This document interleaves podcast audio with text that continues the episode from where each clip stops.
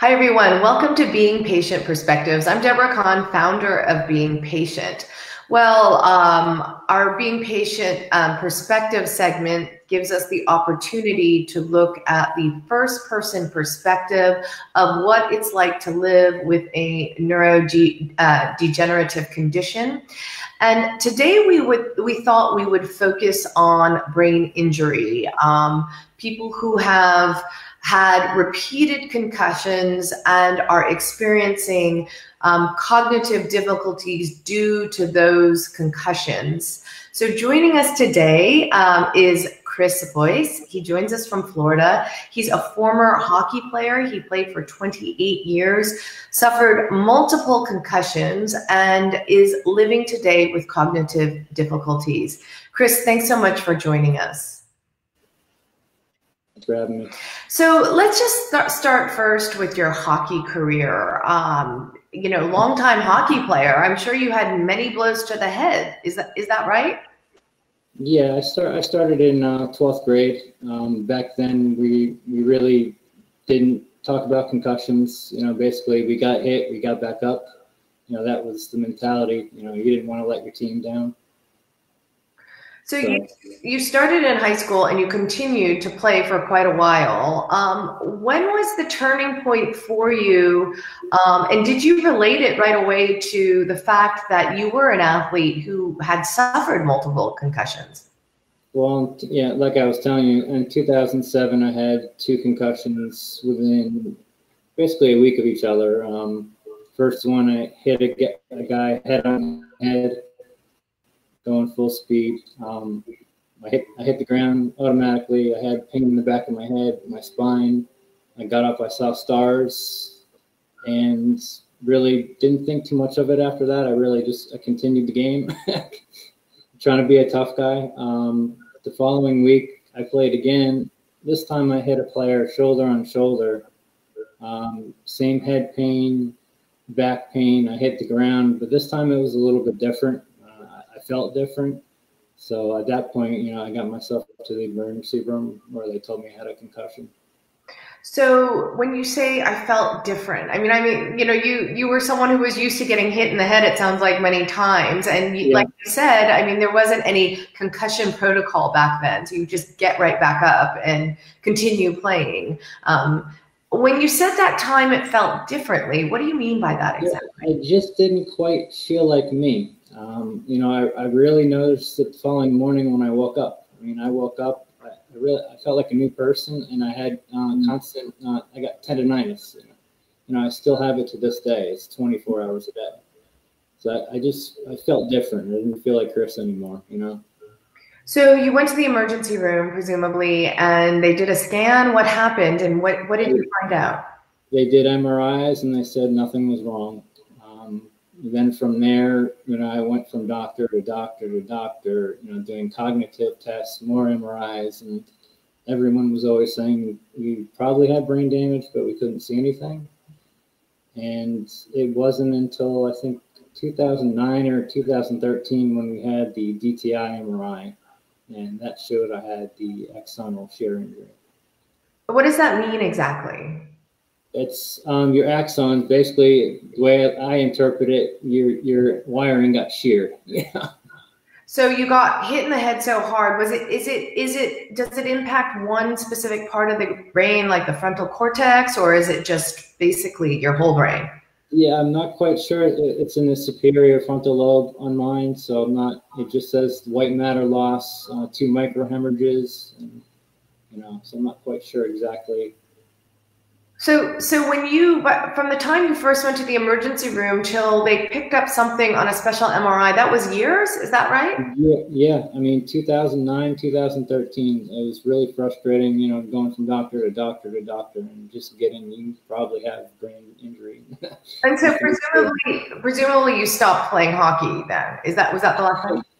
Uh, you know, I, I think I took off about six months um, and continued playing because I, I, just loved it so much. And I, I think I played up until maybe about 2014, and um, my anger issues and the sensory overload started getting worse. And I realized I can't be on the ice with these anger issues, so it was So when, when you speak about anger issues, was that the first sign that something was wrong? It's like anger and sensory overload. It wasn't. It wasn't memory per se. Was it more um, mood swings? The mood swings, the memory, the memory at work. I mean, I was constantly losing things at work. You know, getting hurt, falling off ladders. You know, um, my doctors had me on so many medications. You know, I was getting in car accidents. It was just they were just piling me medications. You know at one point I was on probably about 11 different medications. So it's been um, over over a decade now since you've been living with this condition. Um, is it is it a neurodegenerative condition? Is it? Do you feel like you're getting worse, or how how you know how do you explain it from your perspective? I feel like my memory's getting worse. I feel like the personality, um, the rage issues are getting worse. Um, the pa- paranoia, the out of body feelings are those are my major major problems. I just I feel like my mind's drifting further away. When you talk about that outer body experience, we were talking before this um, live talk, and you were explaining to me that when you go into stores, it's it's you get that. Can you tell us what that's like and um, you know, what brings it on? What does it feel like to be in a supermarket or a drugstore? Yeah, the, the supermarket's a little bit different. It's it's like I was telling you, the zombie feeling. It feels like you're super, super drugged up and you're zoning out. You're not aware of anything around you. I'm I'm trying to focus on what I'm going to get, and sometimes it's so bad that you just start grabbing whatever you see in front of you just to just to get out of the store. And then the out of body feelings, that's that's a little bit different. That's when I start feeling like I'm floating around, like I'm on a cloud. And that can come about just me walking my dogs around the block. And I've noticed it's it definitely has more to do with sensory than anything. That's what brings it on. But what do you do about it when that happens? I mean, is it can you respond to people? Can you talk? What what is it like?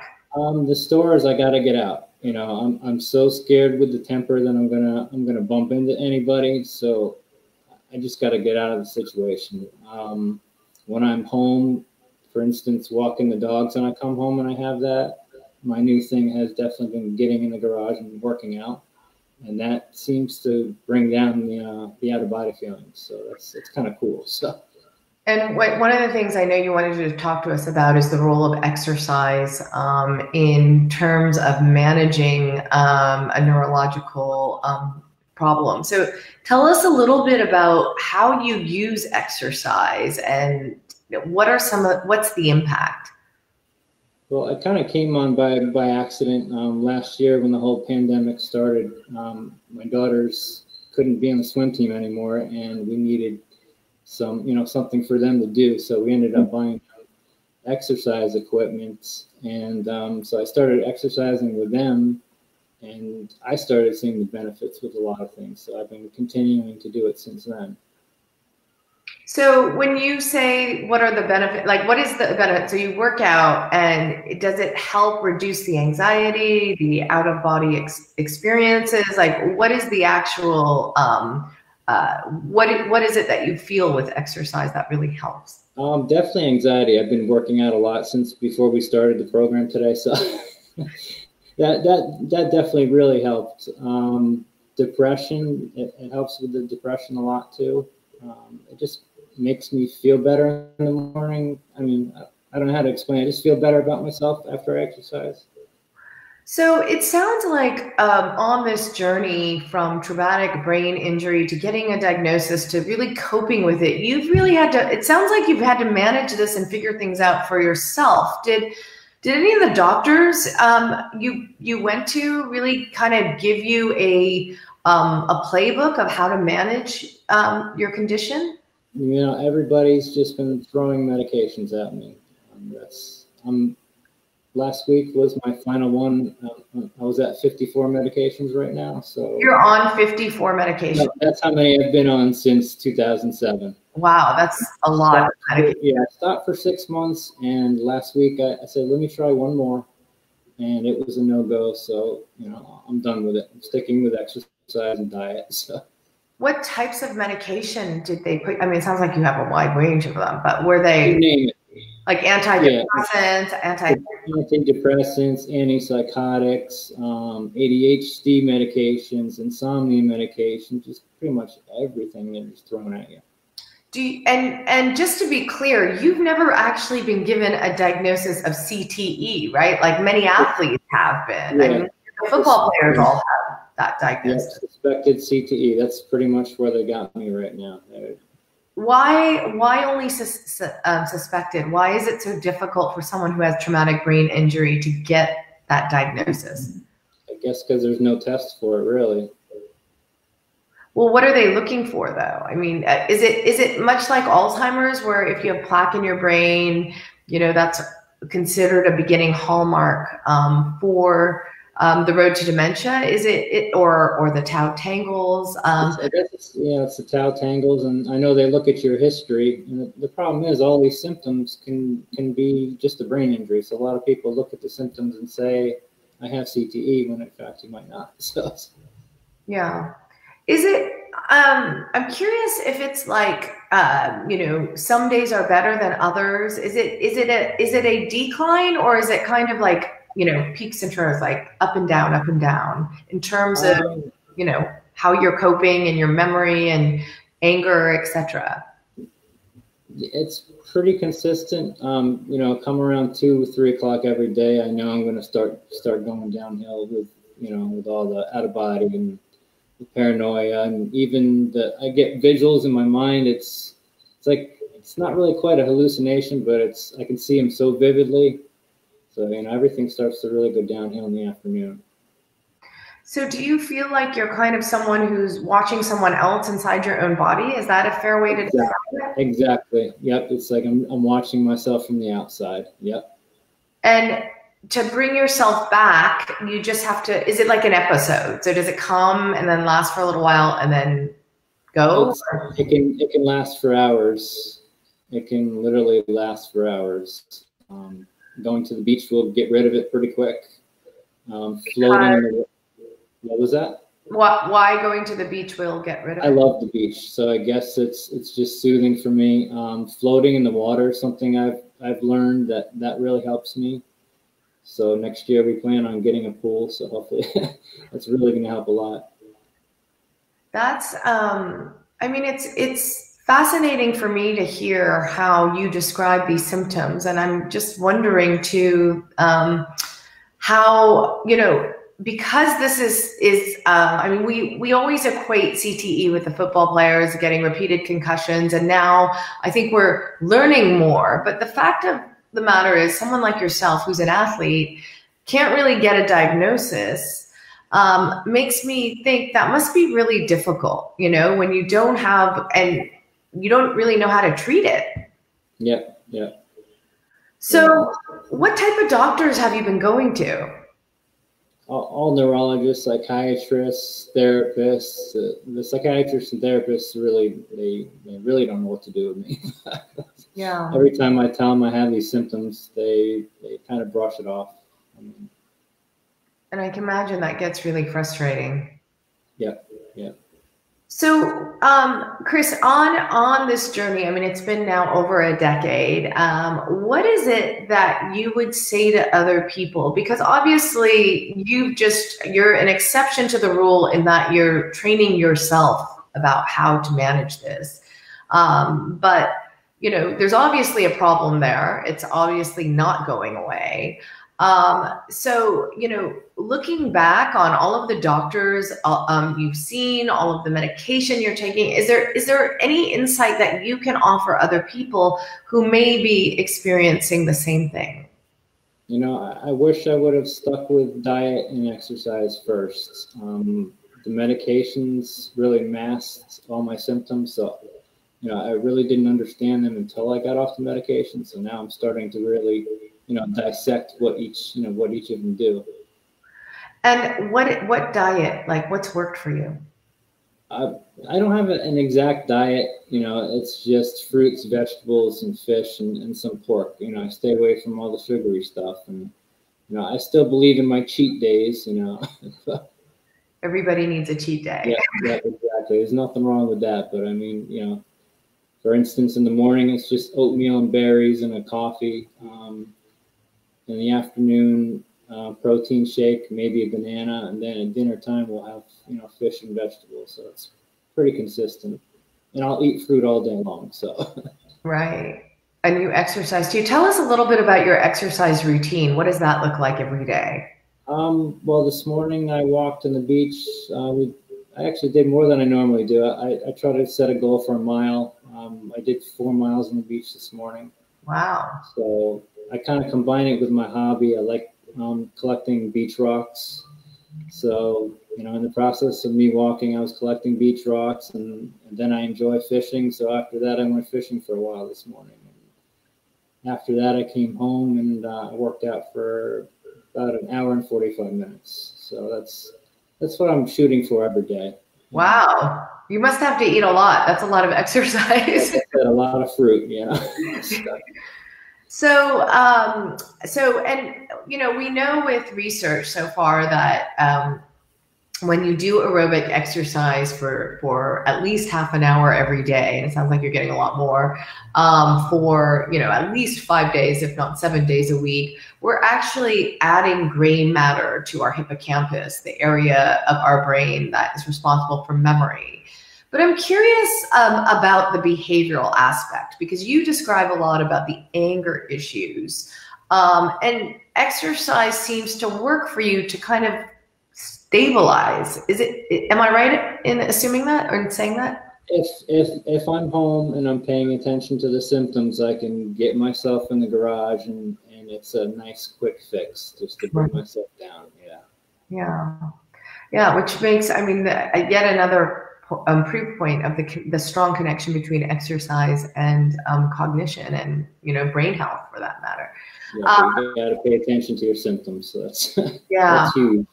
So we have a, a, a, viewer who's asking, how do you motivate yourself to do exercises? I have vascular cognitive impairment, not depressed, um, but unmotivated. Yeah, I mean, first thing was my daughters. That was my biggest motivation. I wanted to work out with them. Um, course, they've left me now, so I'm all by myself with the dogs. But um, you know, my other motivation is nothing else is working for me. So, you know, this is this is really all I have right now and um, next summer or the summer after that, I need to get spine surgery. So me doing all this is gonna, you know, make my surgery recovery better. So that's that's my motivation right there. Is the spine related to the um, to, to the injuries you had pre? I'm, I'm guessing so. Yeah, I, I need two fusions, and I have disc disease throughout my spine. So I'm guessing. Yeah. Um, and and that that viewer said, "What's your pick for this year's Stanley Cup?" you know, um, I'm a Devils fan. Um, I can't watch hockey anymore. They're, you know, it, it bothers me too much. But um, they're out of the playoffs, so I am actually rooting for Vegas. So that's the Golden right. Knights. Yeah. Well, well, on that, um, Chris, thank you so much for your time and for your insight. Um, and I'm sure um, if people have any questions for you who have suffered traumatic brain injury or CTE, um, perhaps they can post this um, in the, the Facebook thread. I know that you're on Facebook, Chris. Um, so, you know, perhaps if they have um, the opportunity. And we have another question coming in um, asking, is there anything different about your relationship with your daughters and wife now? Are you against your kids being involved in contact sports? Um, I have both my daughters on the swim team. Um, if they wanted to play hockey or any of those sports, I would say absolutely no. There's no way on earth. Yeah. Yeah, it's um, it's amazing how many I've heard so many former athletes say that, you know, and and even the the scientists now, the researchers saying no way. If yeah. uh, the science is now proving that repeated brain injury is, you know, is is is really very detrimental to our brain health, as you can testify. So, Chris, thank you so much um, for your time. Um, and if any of our viewers want to contact or have another question, please leave it on the thread on Facebook, and um, we'll either pass it along to Chris or he can check it himself and respond to you directly. Um, as always, we appreciate the first person perspective. Um, it sounds like you've been through a lot, and we wish you all the best. Um, and yeah, please keep us abreast if you um, gain any insights um, of something other than exercise and diet. Sounds like it's working well for you, but anything more would be greatly appreciated. All right. Thank you for having me. Thank you so much. So, if you want to watch more of these interviews, um, please subscribe to our newsletter at beingpatient.com. You can sign up. We'll let you know what's coming up next. Um, we have two series one with an interview like Chris um, from the first person perspective of people um, diagnosed with neurological um, uh, neurodegeneration um, of all sorts. And the second um, is a talk series called Brain Talks, where we interview experts and we ask our experts to take your questions. So, for more of those, please sign up for our newsletter on beingpatient.com. Thanks very much for watching.